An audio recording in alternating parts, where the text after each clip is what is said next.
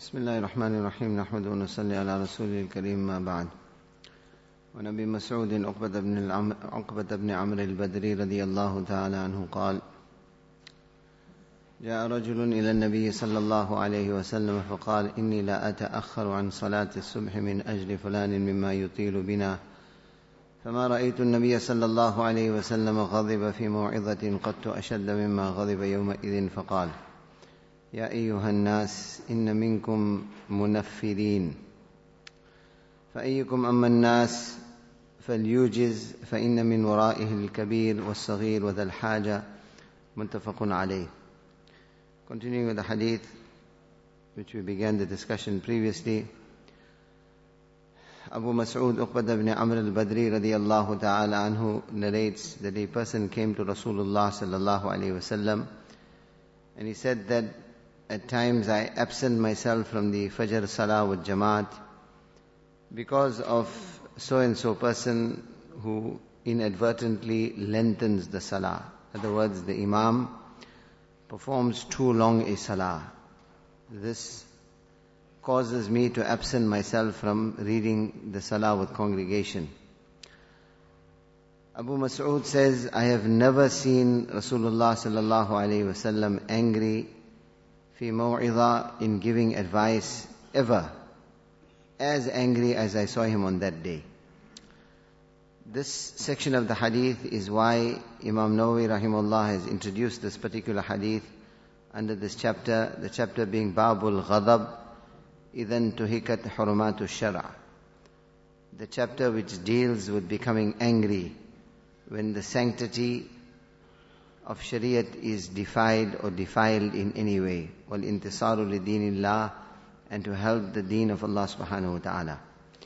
This section of the hadith where Rasulullah sallallahu alaihi wasallam, the Sahabi says, became very, very angry. What had happened is some aspect of Shariat or Deen. The sanctity of it is not being observed. In this instance, the actions of this particular Imam in lengthening the Salah, in making it too long, was causing people to stay away from performing Salah with Jamaat. What is very, very important, my respected brothers, is that especially when it comes to what we call actions in Jamaat or in group, we must present deen in such a manner that we make deen easy. Don't make deen difficult. Aisha radiallahu ta'ala anha says that whenever Rasulullah sallallahu alayhi wasallam was given a choice, ma khuyra bain al amrain, he was never given a choice. In other words, two permissible things. One side something is permissible, the other side the other thing is permissible. One is easy, one is slightly more difficult. She says, what was sunnah, what was the practice of Rasulullah sallallahu illa ikhtara aysarahuma. Allah's Rasul would always opt for the easier thing. Now when it comes to congregational salah, it is upon the imam how long that salah, how long a salah he performs is upon the imam. But what we learn from this hadith is that the imam has to be in touch with his musallis. He has to be considerate of those that are reading salah behind him. Individual salah, they lengthen it, no problem. Nabi Sallallahu would stand in tahajjud salah until his Mubarak feet would swell. He would stand for hours on long. So when it comes to your individual salah, they perform as long as you want. Now here, you have an option. You don't have to perform a very long salah. As we mentioned yesterday, ulama kiram have categorized imams into three categories. Too quick also, where the sunnah is compromised, that is also mukhti, that is sinful. On the other hand, too long, where you don't take cognizance, we find in the latter part of the hadith, Rasulullah says, Miwarahil Kabir wa Saghir wa al-haja." Your congregation is not made up of robust, healthy people. In your congregation, there are elderly people also. In your congregation, there are youth, youngsters, whose attention span is minimal. Then there are people who have some other needs or necessities, pressing problems. They have come for Fajr, they have come for Salah with Jamaat, but they have to go somewhere else. They have appointments, they have other, other important things which they have to carry out. So if you are going to inadvertently lengthen the Salah, this, these people are going to think twice about whether to come and perform salah in that jamaat or in that congregation. So, an imam, you have an option, very long or very short or of a moderate length, where the sunnah is discharged, but the people are happy. It's not a boj. It doesn't become a burden upon them. Today, unfortunately, the ummah is weak. People don't have that capacity to listen, to, to, to stand in salah for very, very long periods of time. So the imam needs to be in contact, be cognizant of the musallis that are behind him. This portion of the hadith where the Sahabi says, Rasulullah sallallahu alayhi wasallam became so angry that I never saw him that angry. As I mentioned, this section of the hadith is why Imam Nawawi rahimahullah has introduced this particular hadith in this chapter. And we find that this, Allah's Rasul sallallahu alayhi wasallam was the height of akhlaq and character. He was patient beyond imagination. Hilm, forbearance, tolerance. These were at the absolute height in the nature of Rasulullah sallallahu alaihi wasallam.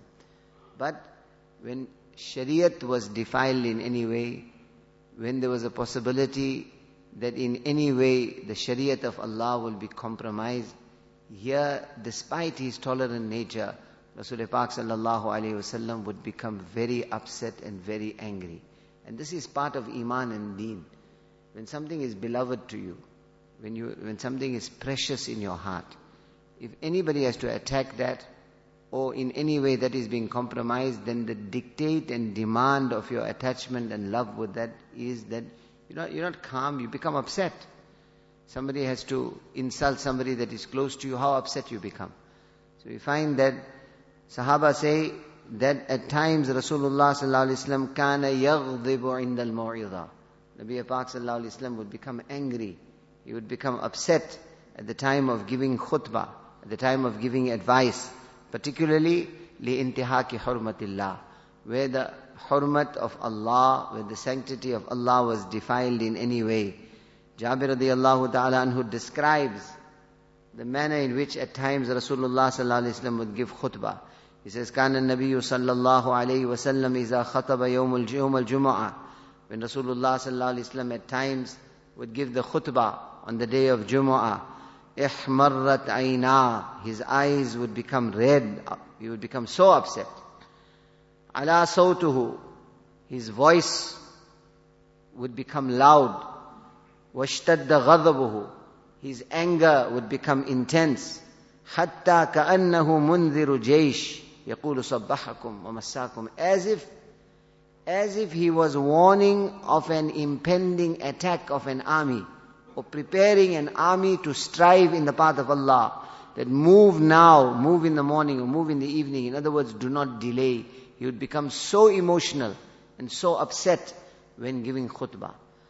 So, from this, the khatib, the khatib, the one who is giving a lecture or giving nasihat or giving advice, from this we learn the sunnah of Rasulullah sallallahu alaihi wasallam. That when you give advice, you don't give complacent and calm and cool.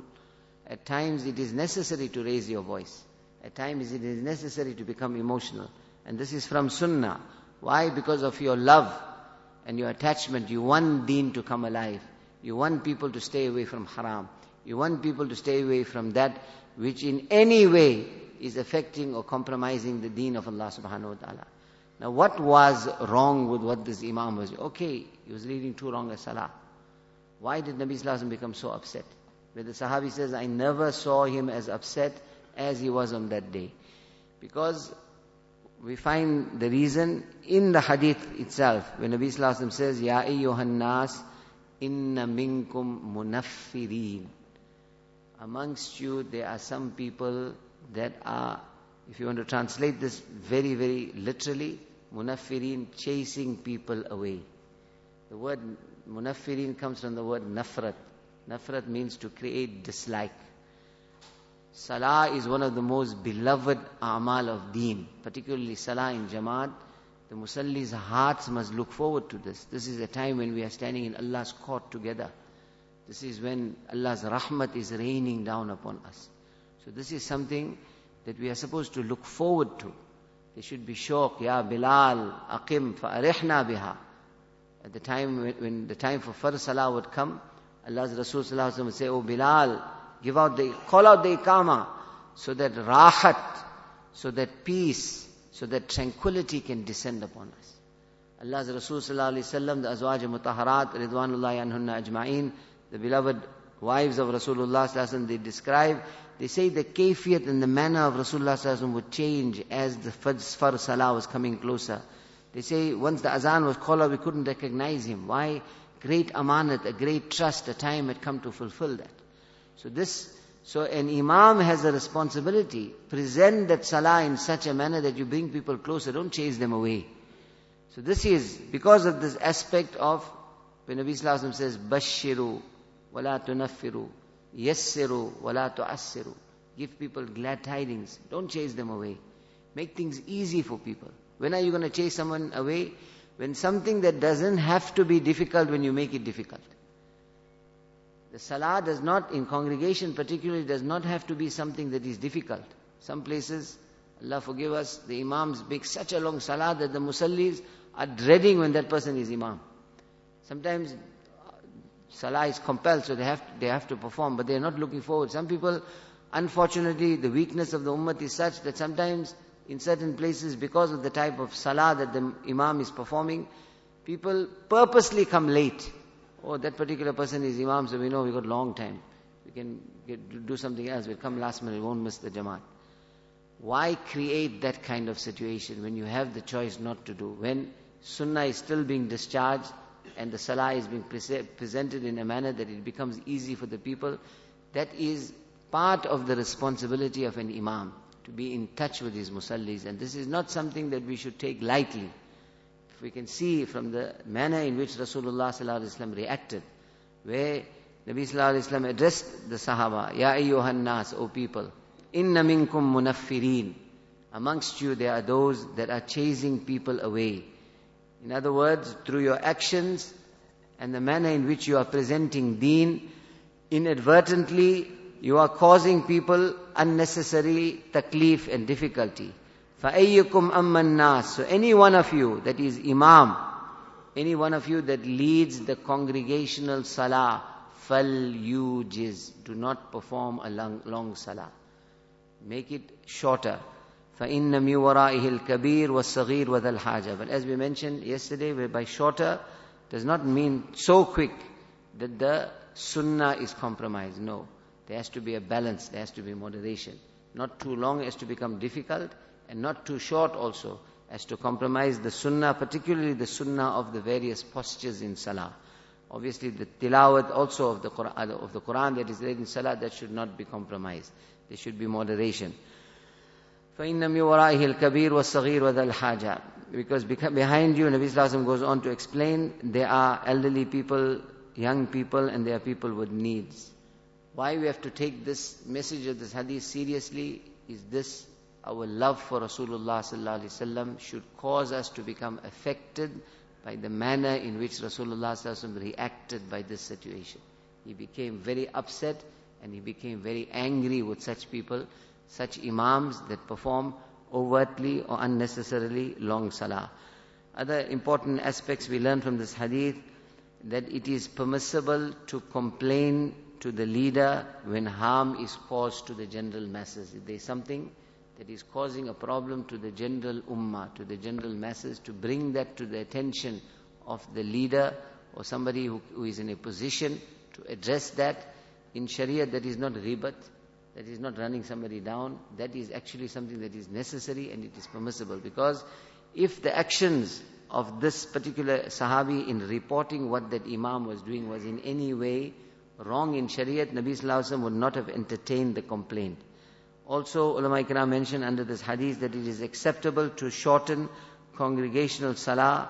However, as we have mentioned, the sunnah of each posture should be fulfilled. And one more point ulama mentioned is that abandon all acts which prevent others from fulfilling religious obligations. Particularly what is farz, make it easy for the ummah. Don't make it difficult. Allah give us tawfiq.